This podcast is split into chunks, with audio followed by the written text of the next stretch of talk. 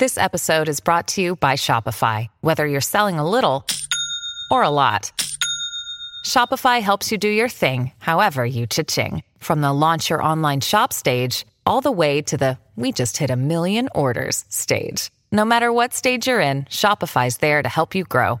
Sign up for a $1 per month trial period at shopify.com slash special offer, all lowercase. That's shopify.com slash special offer. Ladies and gentlemen, welcome to the best thing that's ever happened to you. Today, well, for some of us, it's even better than usual. Because today is officially the day that my state, California, dropped mask mandates for adults if they're vaccinated. So that's not a clean win, and the kids are kids still have to go to school with masks for at least two more weeks. But uh, my long road to hell and back just about completed.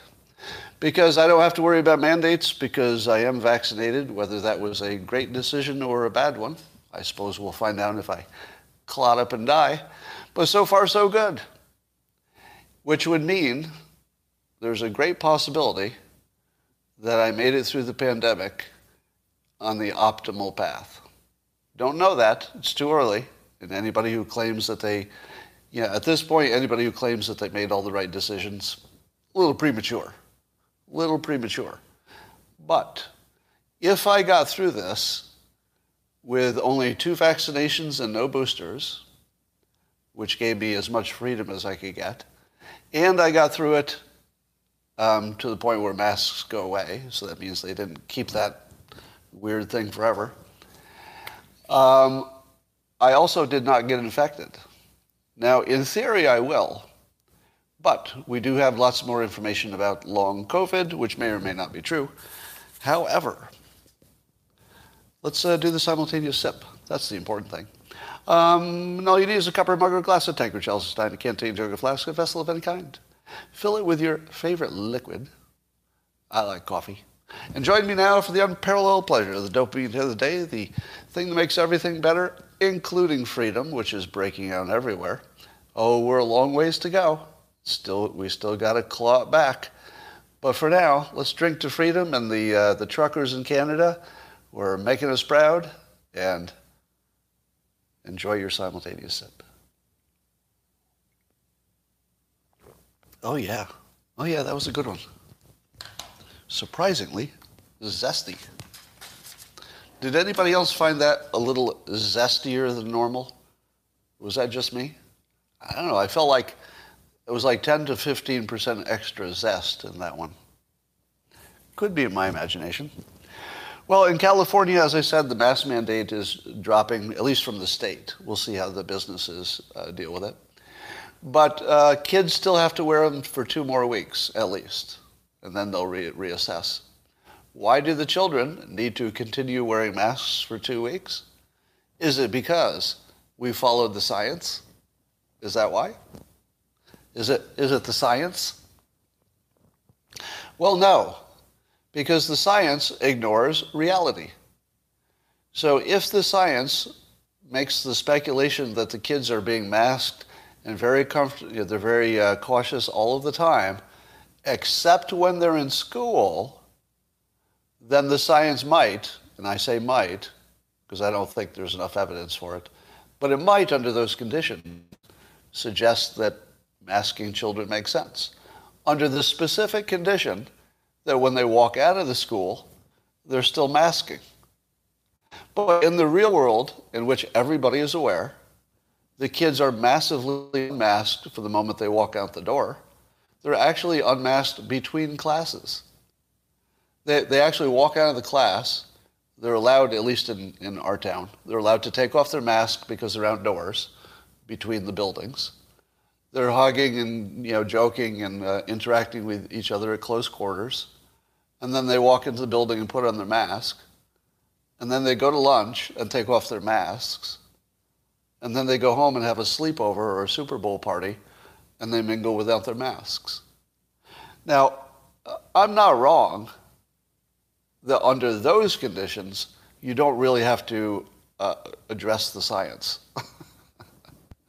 it would be one thing if this were some kind of a controlled situation where kids were always in masks.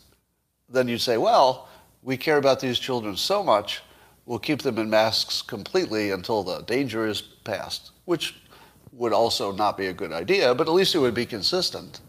It would at least be consistent with science. But how in the world does science pretend not to know that the kids are cheating massively on the masks to the point where it couldn't possibly make a difference that they're sitting, you know, in their isolated chairs in class in a well ventilated place. It's just crazy at this point. And and I think unforgivable, honestly. It's unforgivable.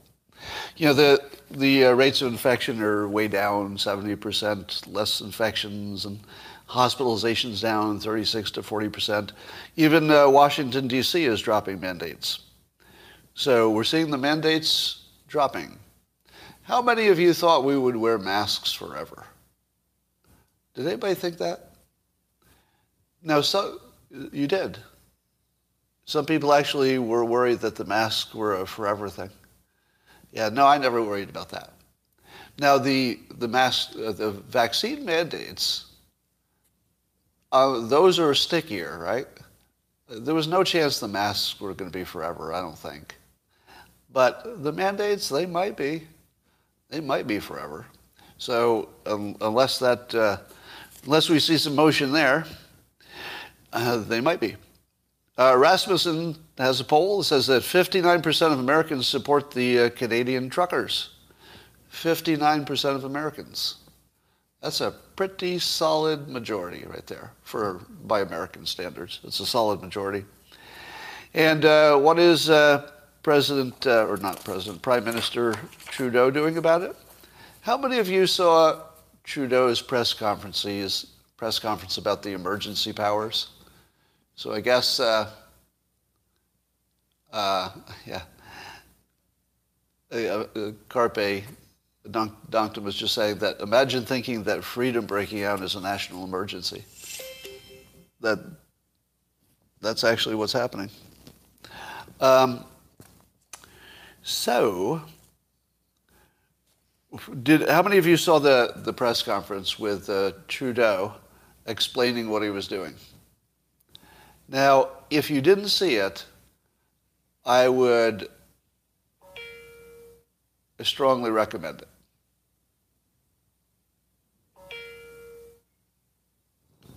Something's happening in my house right now that is unexplained. Anyway, oh, okay. Let me see what kind of trouble I'm in here first.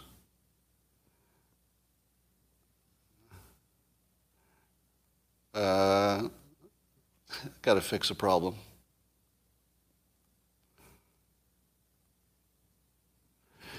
All right, problem solved. Sorry about that. Um, or not. We'll see. So, here's what I want to say about uh, Trudeau's emergency powers uh, press conference. Now, I want to be very careful when I say this. Okay? I want to be very careful when I say this. Um, as you know, my regular audience, I'm a big supporter of the LGBTQ community. So I'm going to say something that if you heard it in the wrong context would sound like I was making fun of the LGBTQ community, which I'm not. All right? So that's not what's going to happen. But in terms of looking at our, uh, our politicians, how they present themselves is part of the story. Would you agree? that the, that the way we receive the message from our politicians is, is part of the story, in addition to what the message itself is. When I watched Trudeau's press conference, um, I see somebody, and again, this is not a criticism, this is an observation. The observation is he looks like he's transitioning. Did anybody else see it? He looks like he's transitioning. Now, some of you are saying that I'm seeing in the comments he was acting gay. And I want to make it very clear here to all of you that none of this should be construed as anti anybody. This is simply an observation which because he's a leader, it matters how we receive him and, and how we process it, right? But there's something about his haircut which suggests he's growing it out. Because who would go on TV with that haircut unless, unless it was part of a larger strategy? Did you see his haircut? I mean, it, it was way beyond, you know, the, the normal haircut. I mean, it looked like he was growing it out. And he was talking with a, let's say, a mannerism which I had not heard before. This sounded different. Did he not sound different? As in more feminine? And again, that's not a criticism. It's an observation. And I'm not, I'm not, there's no hyperbole here. I'm saying that there was something about his presentation which strongly suggested to me, and it could be because the news has so much news about, I don't know, uh, trans issues, that maybe I'm just primed to see it or something. But he looked like he was transitioning. And it was very distracting. And again, I want to be very clear. That's not a criticism, because if he is transitioning, that's his business, not mine. But it, it changes how you receive the message, doesn't it? And whether you, whether you looked at it and thought, well, he's, he's simply not acting very testosterone that has an effect on you, how you process it. Um, but to me, it looked like somebody who knew his political life was over. How many, how many also picked that up? And again, this is just so subjective. We're just reading speculation, reading his mind. You know, none of this is real. It's just how we feel about it. And, and in a political context, how you feel about it is kind of all that matters. So I think it's fair game. How I felt about it is it looked like a, le- a leader who had completely lost it, just completely lost it, and knew it, and knew that his game was over, basically. And I think he's doing the best he can to try to act tough, but he spent so much time not being tough that I just don't know if he could pull it off. He didn't pull it off at all. So that was interesting. I loved uh, Donald Trump's tweet about this. Uh, as uh, Prime, Prime, Minister Trudeau was acting somewhat authoritarian with his emergency powers, uh, and he, you sounded a little like uh, Mussolini, but um, Donald Trump Jr. tweets it with a different spelling. The, the moose part is spelled like a, a moose, a Canadian moose. So he's Mussolini. Pretty good pretty good. It doesn't translate into verbal, but if you saw it in writing, you'd be laughing right now. So I think it's a pretty big deal that uh, uh, that in Washington D.C. they're dropping mandates because Washington D.C. was being targeted by truckers, wasn't it? Can, can you do me a fact check on this? So, so aren't we a little bit surprised that Washington D.C. dropped the man, mandates already? And was Washington, D.C. not targeted for the truckers? And did they do that to, was, was the point to get the, you know, to make sure there was no trucker insurrection? So I don't know if those are related or not, or just the timing worked like that. But to me, the timing looks a little bit interesting. Um, here's another uh, me telling you I told you so, way ahead of the news. So the news is talking now about how uh, Russia and China are becoming more strategic allies. They're not quite, you know, best friends, but they're moving in that direction. Who was the first person who told you that that's like the biggest thing we have to worry about? Probably my audience probably heard it from me first. Is that true? Or does, because uh, I can't remember seeing it in the press until maybe just this week or last two weeks. Oh, Kissinger. I guess Kissinger beat me to it. Huh? Um, so, I, you know, it's not like I invented the idea, obviously. But in terms of uh, how much it is on the front of your head, I think I was warning, warning you about this at least a year before it became headline news, which it is right now. And sure enough, uh, that's the big thing to worry about. So, got that right. Um, Here's a random thing that is out of order in my notes, so I'll just tell you. So I saw a tweet by uh, Dr. Uh, Krushbu Pandya, who is, uh, in her bio, she says she's India's first social media doctorate. Right? So I assume that means she lives and works in India, and she's a doctorate. And she tweets this. It's a quote by our own Ed Latimore. Now, when I say our own, I mean, you know, uh, America's Twitter, and our own being, uh, uh, he's, he's well loved among a lot of people. Anyway, so Ed uh, apparently said this, and he's being quoted in this tweet. When your words are capable of cutting through the fog and your signal is free of noise, then you're a dangerously effective individual. Which I have two comments about. Number one, that perfectly captures the Joe Rogan problem, doesn't it? It perfectly captures it. Joe Rogan is dangerous because he's cutting through the fog and he's clear. Now, the attacks on him are for misinformation. But we wouldn't even be talking about him except that he can do this thing, which is cut through the fog and simplify and you know, sort of get to the, the truth of things. And, and sure enough, Ed Latimore is, is correct, and I would say that's a feature of what we're watching, is the most effective voices being taken out. Because each side wants to silence the most effective voice on the other side, and they're doing a good job taking pieces off the chessboard. But here's the part that caught me by that, that is sort of the story within the story.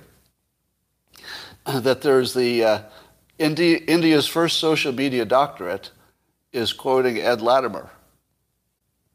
Do you know why somebody who is prominent on social media in India is quoting Ed Latimore in America? Because it turns out that Ed Latimore is the best example of his own point. He's somebody whose words can cut through the fog and his signal is free of noise. So if you want to know uh, how much purchase you can get in this world by just being a good communicator, look at Ed Latimore. So he gets a lot of boost from people like me because what we see in him is a communication uh, and a message that's, first of all, great messages. And second of all, his communication capability is stellar. I mean, it's really it's spectacular. So this is one person who just by being good at talking, I guess communicating, I should say, is becoming well known in India on the other side of the world. Just think about that. I mean, he's, he's becoming famous around the world for just being good at saying stuff. That's, that's like a real thing that's happening right now. Anyway, I thought that was worth it. Worth mentioning. Uh, meanwhile, uh, and the ex-president of Honduras is being arrested for allegedly being involved in some kind of, you know, drug trafficking case and some other electoral fraud and stuff electoral fraud. Didn't even know that was a possibility. But uh, did you know that the United States can just tell Honduras to, elect, to arrest their ex president and then Honduras will go do it? Because that's happening right now. And we're, we're, acting like that's just completely normal. Would we just ring up a neighboring country and say, um, we'd like you to arrest this guy, and then they just round him up? I don't know. I guess that's, is that healthy? It's kind of weird. Because the context is we're talking about should Russia have this control over Ukraine? Right? should Russia have control over its neighboring countries? At the, at the same time, we can just ring up Honduras and say, you know, why don't you round up your ex president and put him in jail? Now, I'm not saying he doesn't deserve it. And I'm not saying that this isn't normal business. I mean, because you know, countries do contact other countries to get people arrested. But this went a little smoothly. Is it supposed to go this smoothly? Uh, hey, um, we've got some evidence that your ex-president uh, should be arrested. Could you get? Oh, you're already arresting him. Thank you. Thank you. Could you turn? He's already on the flight. He's already on the way back. It's like they're a little bit, a little bit too friendly, or something.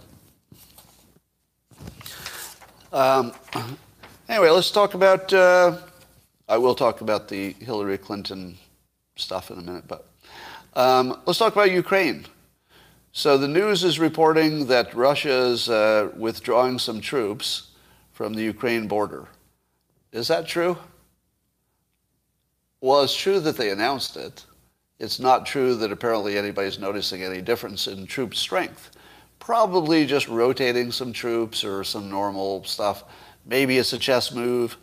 Um, some people are suggesting it's all part of Putin's four-dimensional chess, where he's trying to keep you guessing. Am I going to attack? Am I not? And it exhausts you. You know, you become psychologically exhausted. But you know, you get ready for the attack, and then it's off. And then you get ready, and then it's off. And then he attacks. So it could be that, could be, or it could be literally nothing, or it could be just, you know, troops rotating, whatever. Um, but let's talk about uh, where that's going. Um, what's your current guess on whether Putin will attack? Invasion, yes or no, in the comments. Give me your current opinion. Oh, I'm seeing mostly no's. Interesting. On locals. You know, the news, on social media, it's mostly yes, right? And how about on, oh my goodness, I'm seeing some yeses on, on uh, YouTube, but mostly no's there as well. Oh, all right, what's happening here? I'm a little confused about what I'm seeing. Is, is this a reflection of the uniqueness of my live stream audience? Or is this actually a general opinion? Does the general public think there's not going to be attack? Because I would think that the media is telling us there will be. Wow. All right, take a minute to just drink this in, will you? I'm pretty sure the mainstream media is telling us that an attack is inevitable. Am I wrong? And yet the public, at least as represented by my live stream audience, and I don't know, I don't know how unique this is, that's the question. None of you are believing this, are you? It's like you just you're not buying it at all. Did I do that to you? Partly. How much of this is because of what I said versus is it just obvious in some way? Or you just don't believe the news anymore? Wow. Are you as blown away are you as blown away by the other comments as I am? Are you surprised that people aren't expecting this to be an attack? All right, here's my current analysis as of today. Um, Putin's calculation depends on um, the odds of success, right? So he's got the odds of success of actually, you know, conquering and holding whatever it is he wants to conquer and hold. But then there's also the unknown, you know, how big will the, the blowback be and sanctions, et cetera, how bad will that be? So Putin is dealing with massive unknowns. But one of the unknowns that you and, you and I and the rest of the world have discounted is whether he can succeed. Because we just look at the size of the army and say, oh, Russia, one of the biggest militaries. And then you look at the Ukraine and you say, okay, not one of the biggest militaries. This should be quick work, right? It should be like the United States just rolling up Iraq in the Iraq War. It should be like that, right? I'm not so sure. Because the, the biggest wild card is what weapons Ukraine has. And I don't think Putin knows. Do you? Do you think that Putin knows what kind of military assets or even strategies will be used if he attacks? Because I keep hearing that uh, he's amassing tanks. Can somebody who knows more about all things military explain something to me? Can you have a tank, uh, a tank group move against a modern army? Is that even a thing? Because I would think that modern technology would take out tanks more easily than anything could take out anything. Could you not, and I'm just, I don't know anything about the technology for tank killing, but is there not already a missile that you can fire in the air that comes down approximately where all the tanks are, but before it hits the ground, it splits into 25 tank killing projectiles that just find the biggest metal thing and kill it? Like that doesn't already exist? Couldn't, couldn't you fire one missile that takes out an entire tank, whatever you call it, squadron? Or so I'm saying no. Um, but here's the question: Would you know if it existed? Do you think that do you think that the public is aware of the weaponry that would actually be employed by Ukraine with the help of the United States advisors, if you know what I mean? Because all you need is you know, the advisors standing nearby and saying, okay, Ukrainians, push this button now. So then it's the Ukrainians using the weapons, not us. We just told them how to do it.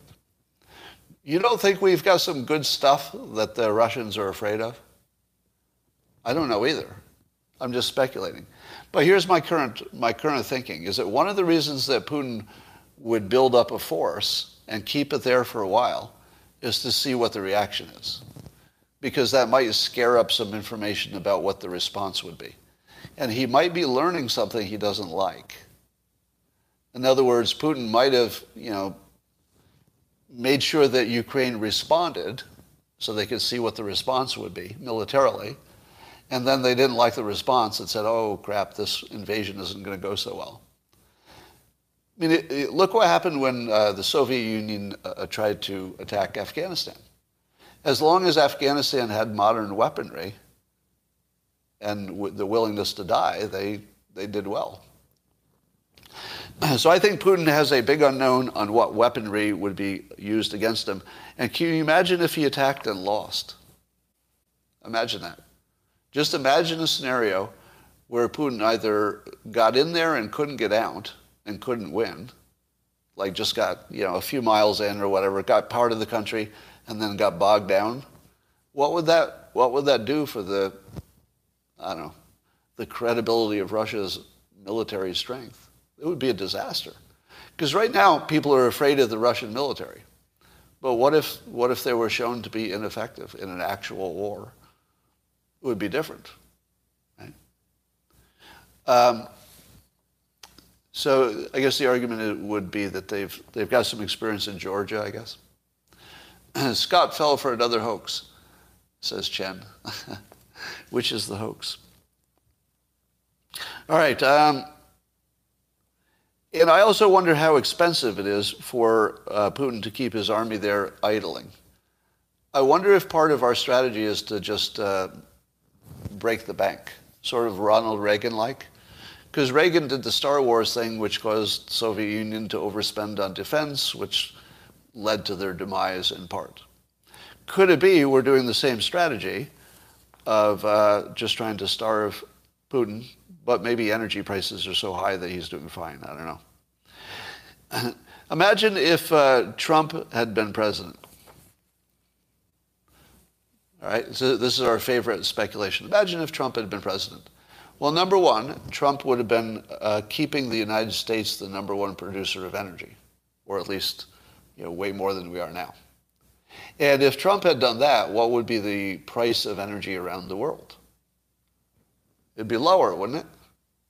And if the price of energy were lower, wouldn't that come out of Putin's pocket and into ours? I think it would. So is the real, was the real strategic error when Biden started uh, crippling our own domestic energy.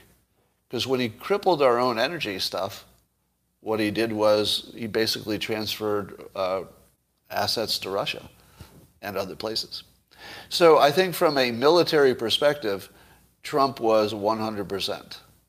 That the, the thing we had to get right is to have the biggest domestic energy program we have pump oil like crazy, keep all of the prices for oil low, and uh, and basically degrade our enemies while we built up the capability to replace oil ourselves.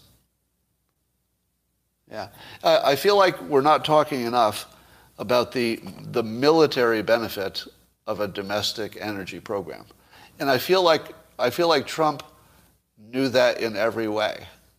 Am I wrong? I, I don't think Trump was simply operating on the, hey, energy is good for the country. I think he was operating also on a, you know, a strategic, global kind of a basis. Yeah. That was probably the biggest thing that Biden got wrong. Um, speaking of, uh, of the left, apparently there are conservative Democrats, which exist, uh, that are fighting the more liberal Democrats in San Francisco, and three members of the San Francisco School Board uh, are up for reelection and they're being challenged. So the progressives on the school board are being challenged by the Democrats. So it might not even be the Republicans who make any kind of headroads against the, the super progressive part of the country. It might be the Democrats themselves having to, having to shut it down so the Democrats can still have power. Uh, so there'll be a civil war there happening. New information on long COVID. David Boxenhorn tweeted today. So there's a new study out, and when I talk about studies, uh, what level of credibility should you put on any study that I talk about? And I say, hey, there's a new study. What should be your first impression of the credibility of the study? Low. 50% would be the top, the top. If you put the odds of a new study being both accurate and telling you what you need to know, it's not more than 50%. So that should be your skeptical, um, informed citizen starting point. Who would disagree with that? Any, any pushback on that? That if you don't know anything else about it, the day you hear it, never give it more than 50% credibility. No, I'm, the, you're saying 50% is too high for what it really is, but I'm saying 50 is a, a cap. If you found yourself thinking is more likely true than not, you should check your thinking. You should stop at could be true. That, that's the highest you should go. Not probably true. Not more likely to be true. That's a little too far. But possibly true. That's, that's as far as you should take it. All right, so here's the news. There's some suggestion that we know or that we, we have a good idea what causes long COVID, if long COVID is real. I know you have to play that skepticism in your head about everything, right? Is long COVID even real? It's a good question. But apparently the evidence is mounting that it is. And there's a constellation of symptoms that finally may have revealed what's going on, which is this thing called a vagus, I hope I'm pronouncing that right. Is it vagus nerve? So there's a nerve that starts in the back of your head and goes all the way down to your ass. Some would say it goes all the way down to your taint. But in medical terms, you don't talk about your taint. You talk about the vagus nerve. And the thinking is that the, um, the virus damages that, uh, at least you know, potentially for a few months, and maybe longer, who knows. But the damage to that would, uh, would give you all of the range of symptoms that people are having because it, it affects everything from, I guess, breathing to swallowing to talking, dizziness, heartbeat, um, persistent voice problems. Did you know that? I'd never heard that there was a persistent voice problem to long COVID. That's the first time I've heard that. I'm not even sure I believe it. But if that's true, then it would be uh, interesting and maybe tell us how we could treat it. Might also give us some insight about why it affects some people more than others sort of thing. So I think that's just a watch and see. All right, here's the big story of the day. How many of you were watching as the, uh, let's say, as the Durham filing recently showed on Friday?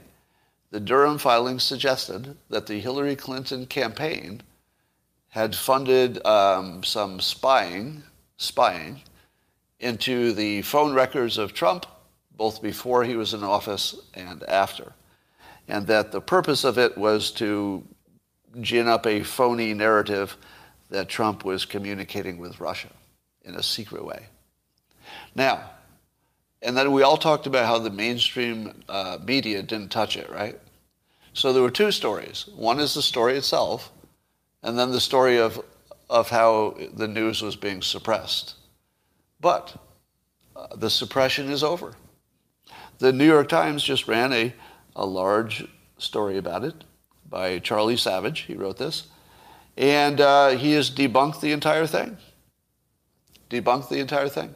So, what you thought was the Hillary Clinton campaign uh, paying lawyers, and that the lawyers working with the tech people got this information they shouldn't have had for the purpose of a narrative, Uh, according to the New York Times, that's all fake news. Now, let me tell you something about the news ecosystem. If you wanted to debunk something that was true, how would you do it? How would you debunk something that was true? Like if you wanted to get somebody to say something that is true is not true, how would you do it? Well, if you were, let's say, a, unknown person, you'd go to social media, and then who's going to believe it, right? It's just you on social media, so that doesn't work. Let's say you go to a second tier um, publication, so whatever you want to call a second tier, and you get them to say, yeah, I, I this. Would that work? Well, it would help you tweet things. You'd have something to tweet, but probably not. That wouldn't make that much of a difference. But if you were the Democratic Party and you had access to the most powerful everything, including people in the press, how would you make a true story disappear? Here's how you would do it. You would contact somebody who worked at the New York Times, primarily? Second choice would be the Washington Post, but first choice by far is the New York Times. And you would have them write a debunking piece that once the New York Times has said it's debunked, all of the lesser entities can just say, well, you don't believe me, but look at the New York Times, because that's the standard for news. So the New York Times um, is doing exactly what you would expect if the Clinton campaign had corrupted them to write a cover story to debunk something that actually was true. Now, I'm not making that allegation. So I'm not, I'm not saying that's what happened. I'm saying that if a top Democrat wanted to debunk something that was true, it would look exactly like this. Anybody disagree? This is, this is exactly what it would look like if the fix were in. But it's also exactly what it would look like if the story wasn't true and they were just debunking it. but let's see what he says. And we should be able to tell pretty quickly by how he handles the story whether he's really debunking it and the whole thing was BS, or if it's a, trying to cover up something and there's no debunk that's real. What do you think? Before I go through it, do you think the debunk will stand up or will it be transparent bullshit? Let's see your vote before I go on. All right. Um, so here are some of the claims. Um, they're saying that Fox News is inaccurately declaring. Uh, this is what Charlie Savage says in the New York Times. It says that Fox News is inaccurately declared that Mr. Durham had said he had evidence that Hillary Clinton's campaign had paid a technology company to infiltrate a White House server. Did Fox News ever say that? Almost. Almost. Fox News said something like that, but not that. So what he did was he set up a straw man, a thing that Fox News did not say, and then he debunked it. Now, how many people reading the New York Times also watch Fox News to know that what they're debunking is not what they said? Not many. this is why it's so genius. There's almost no crossover between people who watch Fox News and New York Times. So if you're only trying to convince your side that something is true, you just say Fox News says that unicorns can fly, and we proved it's not true. Would you know that Fox News never claimed that unicorns can fly? You would not. You would just accept that they probably said that and it's debunked. This is really clever stuff. I mean, clever even though it's like right in your face and obvious and but but clever in the sense that it works. All right, let's go on. What else do they say to debunk the story? Now, first of all, it's my understanding. Can you give me a fact check? My understanding is that there is no claim that, that Hillary Clinton directly played, paid the tech company. My understanding is that Clinton paid a law firm or somebody associated with it to get some information, and then the lawyer got it from the tech company. Is that true? So if what they're debunking is the campaign paying the tech company to spy, That was never the claim, was it? I don't think that what he's debunking is the actual claim. He's taking out the middle part, the lawyers, which is the part that holds that makes the whole story hold together. So he's acting like they said there was there were no lawyers in the middle, even though they are mentioned, but it's mentioned in a way that you know it let's say it looks like it's intentionally misleading. That's what it looks like. We don't know what anybody's thinking, so I can't read his mind. But as a reader, it comes across as intentionally trying to mislead me. I don't know that that's true, but that's how I'm receiving it. Um, so Charlie Savage also says uh, the Washington Examiner claimed that this all meant there had been spying on Mr. Trump's White House office. And when mainstream publications held back, Mr. Trump and his allies began shaming them. So now they're claiming that the reason that people held back is that there was nothing there. that's not true. Do you, do you think that's, that's true? There was nothing there, and that's the reason everybody held back? You know, at the very least, they would be doing the story about how the story is wrong, right? At the very least. They waited for New York Times to go first. Do you know why? Because they knew if they went first, it wouldn't be credible. You needed somebody to write a long, complicated story that nobody understood so that everybody from that point on could just point to the story. What do you think the news will be talking about on CNN today? CNN will be able to say, the New York Times debunked this. And then the CNN viewers will say, did they? I don't know. I didn't read that story. But if all these people on CNN are saying it's debunked, it must be debunked. So the way they're going to sell this is effectively. It will work. It is working. All right, here's some more. Um, that nothing is news. So, so part of the defense or the debunk is that nothing new. Uh, um, oh, not all of it. But for one, much of this was not new. And then they go on to say that the New York Times had reported some of this in October. Um, that what Mr. Sussmann, I guess this is one of the lawyers, had told the CIA about data suggesting that Russian made smartphones were connected to networks at Trump Tower and the White House. So the New York Times is saying, we did report this, so it's not new. But of course, the whole point of it is that it was reported fakely. so they're claiming that they had already reported it without noting that what they reported was the fake narrative. So they're claiming that it's old news by showing their own fake news, the part that was the narrative, not the real news, the narrative part that the Democrats planted. Unbelievable.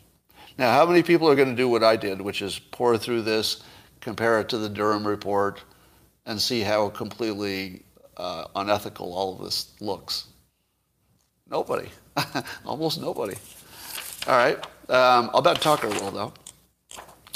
Here's some other, uh, other things they say. Let's say. Um, the conservative media also skewed what the filing said. For example, Mr. Durham's filing never used the word infiltrate. Well, did the conservative media say that he said infiltrate? I don't believe they claimed he said infiltrate. That sounds like their own word. Uh, what does the word infiltrate mean? I mean, without look, could somebody look it up while, while we're doing this? Put it in the comments. Just paste it. What's the definition definition of infiltrate? Well, I would think it would mean get in somewhere you don't belong and get some stuff. It means spying, right? I feel like that would be a fair characterization if the facts were the way they thought the facts were. Let's go on. So they're arguing with infiltrate as if it mattered that Durham didn't use that word, but that didn't matter, right? So it's a, it's a fake debunk. They're debunking Fox News' word because Durham didn't use it, but that's not the point. It doesn't matter if Durham used it. What he described sounds a little like infiltrating, doesn't it? now, whether it happened or not is a good question, but whether you would characterize it as infiltrating doesn't seem like the big question here. All right.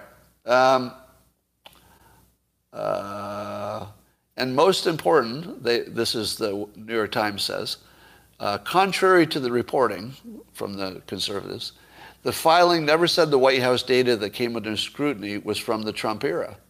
That is correct. So this debunk correctly says that the filing never said the White House data came under scrutiny was from the Trump era. But that's not a debunk. That's what the story is. So notice that they're acting like this is a debunk, but what they're saying is the same thing that the actual story says, that it was not all from the Trump era. That being the entire point of the Durham complaint, that they should have told the, I guess law enforcement should have been told that this data came both before Trump's era and after. And since that part was left out, the implication was they were selling a narrative which was a lie the narrative was that something about the Trump administration is what activated these sketchy looking uh, contacts with Russia, but apparently they had been going on since 2014.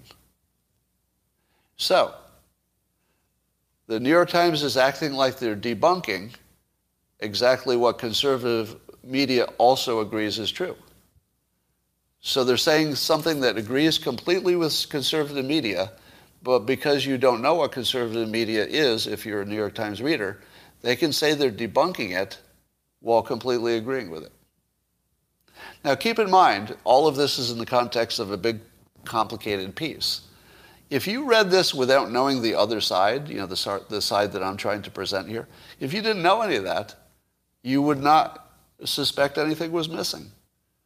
This is so diabolical. All right. Um, uh. And then they quote lawyers for you know some of the people who are accused of stuff. And the lawyers say, what Trump and some news outlets are saying is wrong, say the blah, blah, blah lawyers for Mr. Dagon. Now, of course, the story does need to quote both sides, you know, they're both sides, but they're just saying they're wrong. And then they go on and say, this is the reason they're wrong, according to the lawyers. They say the cybersecurity researchers were investigating malware in the White House. We don't know that. Could be true, could be not. Not spying on the Trump campaign. And to our knowledge, all the data they used was non private DNS data from before Trump took office. That's just not true. Can you do a fact check on that? I believe what the lawyers are saying is unambiguously not true and the New York Times knows it's not true in their own reporting in the same story. And, and uh, the conservative news knows it's not true. I, am I right? Somebody says it is true. I'm saying that the DNS data included before Trump and after Trump. And the lawyers are saying it was only before Trump. Do you think the lawyers are, are correct? If, if, the lawyer, if the lawyers are correct, then all the reporting is wrong, which is possible. Well, this is pretty sketchy. I don't know what's true about that. Um, and also, it seems to me that the tech people did have legal access to the data. But did the tech people have, uh, did they have authority to give it to the Clinton campaign? Isn't the big question, how did that information get into the hands of the Clinton campaign? That's the question, right? Or am I missing the big question? So it's not that the tech people were spying, it's that the tech people gave information to somebody who was spying. like, like that's different. Well, it's different in one sense. It's different in the sense that the accusation would be about the middle people more than the tech people, but why did the tech people even give that information to anybody? I don't know. Did they have access? So, so there's so many questions in this you can see how easy it's going to be to confuse this to the point where you're not sure what's true. Um, somebody's claiming they're apolitical. That's BS. Um, and then the then the New York Times just throws this in like it's a fact. So without uh, without a uh, a link or anything, it, they say, or Charlie Savage says, after Russians hacked networks for the White House and the Democrats in 2015 and 2016, it went on. Wait a minute. Is that true? Do you believe that Russia hacked uh, networks for the White House and the Democrats in 2015? I know it was reported, but do you believe it's true? I believe we can't tell. I believe it was reported as true, but we don't know. Because if you're telling me that hackers can't cover their tracks, I don't know what world I live in. Do we live in a world where hackers can't cover their tracks? I, mean, I thought they could. Why does hacking even exist? it seems like it'd be hard to be a hacker if you couldn't cover your tracks. All right. Um, so I thought that was interesting. They slip it in there like that's unquestionably true. I certainly question it. And then they, they say a spokesman for Mr. Durham declined to comment toward the end. But why would Mr. Durham decline to comment? Shouldn't that also include the statement that, of course, he doesn't comment because you never comment during the investigation? So acting like you wouldn't comment makes him look guilty of saying something wrong. Well, he didn't comment. but that's not the case. It's just something where you don't comment. Uh, now, what do you think about this? The cybersecurity researchers were investigating malware. Do you think that in the course of investigating malware, that's what caused them to find out all these weird Russia server connections? Maybe, possibly, but I'd have to see why why looking into one got you the information on the other. It could. I mean, that's not impossible. But it doesn't sound true, even if it is.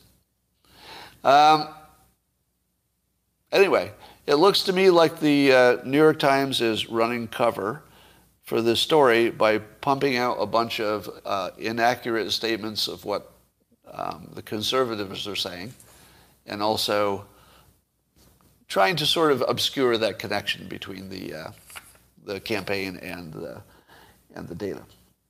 All right. Anything else happening? Nope. Well, that's it. That's what's happening. Uh, read up more of this and get back to us tomorrow. The, the problem is that no matter how much I read up on it, uh, if I got to the point where I understood it, then the explaining to you would be too complicated. So this is sort of a situation that can't be explained because it's just too complicated. So when you have a situation that can't be explained, the best way to hide it is to have the New York Times uh, pretend they're debunking it and then just call it good and walk away. And it looks like that's what's going to happen. And it looks like it's working. Um, you are unable to explain something? Well, unable in the, in the specific sense that if something is uh, detailed and complicated and all of the complication matters, what are you going to do? There, are, there, there is a category of things that I, um, is one of my favorite mental hobbies, is thinking about things that can't be communicated. Um, sometimes because they're too complicated, but sometimes because there's nobody you could trust. yeah, the, only people who know the information for sure are the ones you can't trust at all. And that, so there's, there are situations where things simply can't be communicated, and this might be one. You'd have to litigate it in court. Yeah. So if we, were, if we were going to simplify the case of whether it's debunked or not, I think it comes down to did the Clinton campaign ask lawyers that they paid to get some information to create a narrative that they knew was false. And the New York Times did not debunk that. They, they pretended the story was a little bit different and debunked the different parts. Um, Canada has just removed all civil liberties, not worth a comment.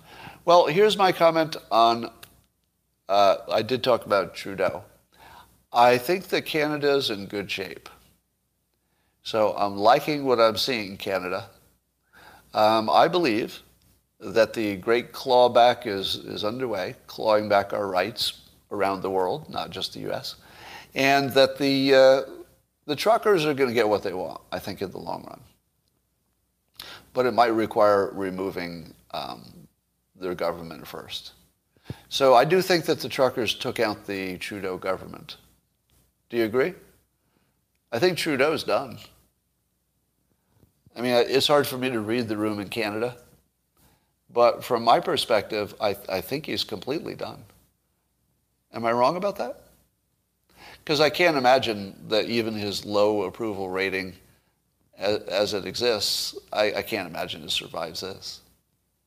You know, this doesn't look like anything that Biden's doing. Compare, compare the way um, Biden is running things, even if you don't like it, to how Trudeau ran things, right? You, you could think Biden did a ton of things wrong, and it doesn't come close to what Trudeau is doing to his country right now. It doesn't come close. Not, not on an emotional level, not on an ethical level, not on a moral level, not on anything. You know, Biden, to me, Biden just looks like somebody who's trying to do the best he can. Whatever is happening in Canada does, doesn't look like that to me. It looks like, it looks like a personality problem. It does. It looks like Trudeau painted himself in a corner and can't get out. It doesn't look like a, a, a Canada problem. It looks like one person has a problem, and, and he's making that his personal political problem is becoming the country's problem. Um, now, this said, there are a number of my critics who said, Scott, don't you understand the importance of keeping the um, keeping things open? To which I say, that's the point. That's the point. The point is that the, the country, has, or at least a segment of the country, has reached the point where they will shoot themselves in their own head before they will give up their freedom. Do you know how the only way that can be communicated? Shoot yourself in your own head. That's the only way anybody's ever going to believe it. And the truckers are doing that. The, the truckers are calling the bluff like I've never seen a bluff called in my life. They are calling the frickin' bluff. And so when Trudeau is acting like he only has one choice, no, he has another choice freedom. Freedom's always the choice. Now, that would probably kill more people, but he's got a choice. And I think the public's, um, he, he, here's what I think Trudeau did completely wrong. And I, I would argue that Biden got this wrong as well, but not as wrong. Trudeau did not respect the opinion on the other side. Big mistake. Big mistake. I, I think he could have done everything he's doing now and said, you know, I totally hear you. I totally hear you.